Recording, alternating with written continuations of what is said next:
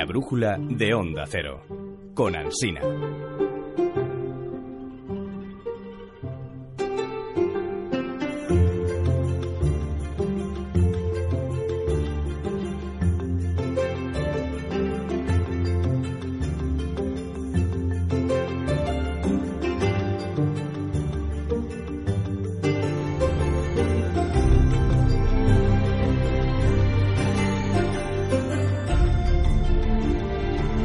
Mira cómo nieva.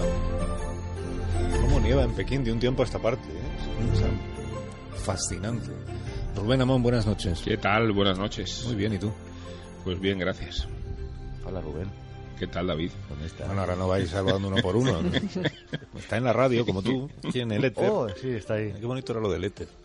El éter. Estoy al otro lado de la pecera, David. ¿Qué tal? Sí, no te veías. ¿Qué tal? Qué gran debate científico Vosotros sobre dos, si existe vosotros el dos tenéis ¿Qué sens-? No el tensiones eh, sexuales no resueltas. ¿Quién? Rubén y yo no están resueltas. ¿Qué insinúas? Que están resueltas. Ah, vale, vale, no he dicho nada, disculparme. Sobre todo con el 3-0 de ayer. Oh. Mira que te has librado. Yo, yo que soy Mira, cómo hoy, mira cómo hoy no quiere hablar de Nada que Eh, objetar, ¿eh? Estoy Nada a punto de mandarte un mensaje ese, a ver si empiezas mañana a nieve del Atleti. Listo. Nada que No, no objetar. No, extraña. ¿Qué pasó? ¿Que ayer jugó fútbol? no tengo nada que objetar, además. O sea, no, no voy a insistir en versiones exculpatorias que no hay nada que, que objetar. Así es. Pues ¿Qué no quieres hablar tú de, no de balanzas fiscales? o? No, quiero hablar de Montoro. Porque Bueno, algo, algo, alguna relación tiene. Quiero hablar de Montoro porque sí, sí la tiene, sí. Porque hace mucho que no te inspeccionan.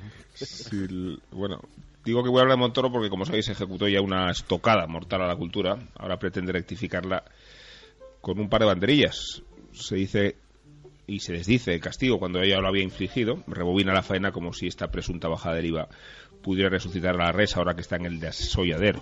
Decimos que presunta bajada porque la hipótesis de una reducción del IVA del 21 al 10, veremos por qué, no representa ningún descenso, a no ser que aceptemos como válido el laberinto semántico y eufemístico con que el gobierno pretende anestesiarnos. Baja el empleo y sube el paro, baja la luz y sube la factura. Quiero decir que el IVA cultural estaba en el 8%, cuando Montoro decidió masacrar a los titiriteros, a los cómicos de la legua, incluso represaliar a la cofradía de la ceja, naturalmente pensando que este descomunal incremento impositivo iba a beneficiar la recaudación de su ministerio. No ha sucedido así. Ha ocurrido lo contrario. Ha ocurrido que la vampirización fiscal ha aportado un 30% menos de pecunio que en el ejercicio anterior, demostrándose el despropósito de una política implacable con una industria cultural muy frágil a la que acechan por más señas la piratería y los pretextos para adocenarse.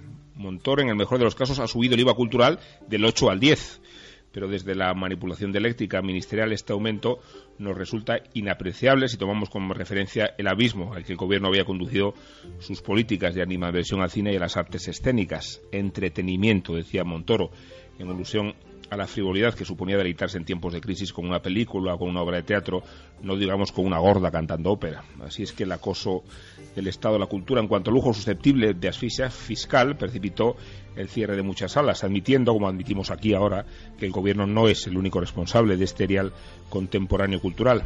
Montoro rectifica su manera, baja el IVA, subiéndolo, igual que los impuestos van a bajar como mucho donde ya los encontró el PP, aunque temo que esta tergiversación de la realidad no va a impedir el escarnio que le aguarda el ministro en la noche de los Goya.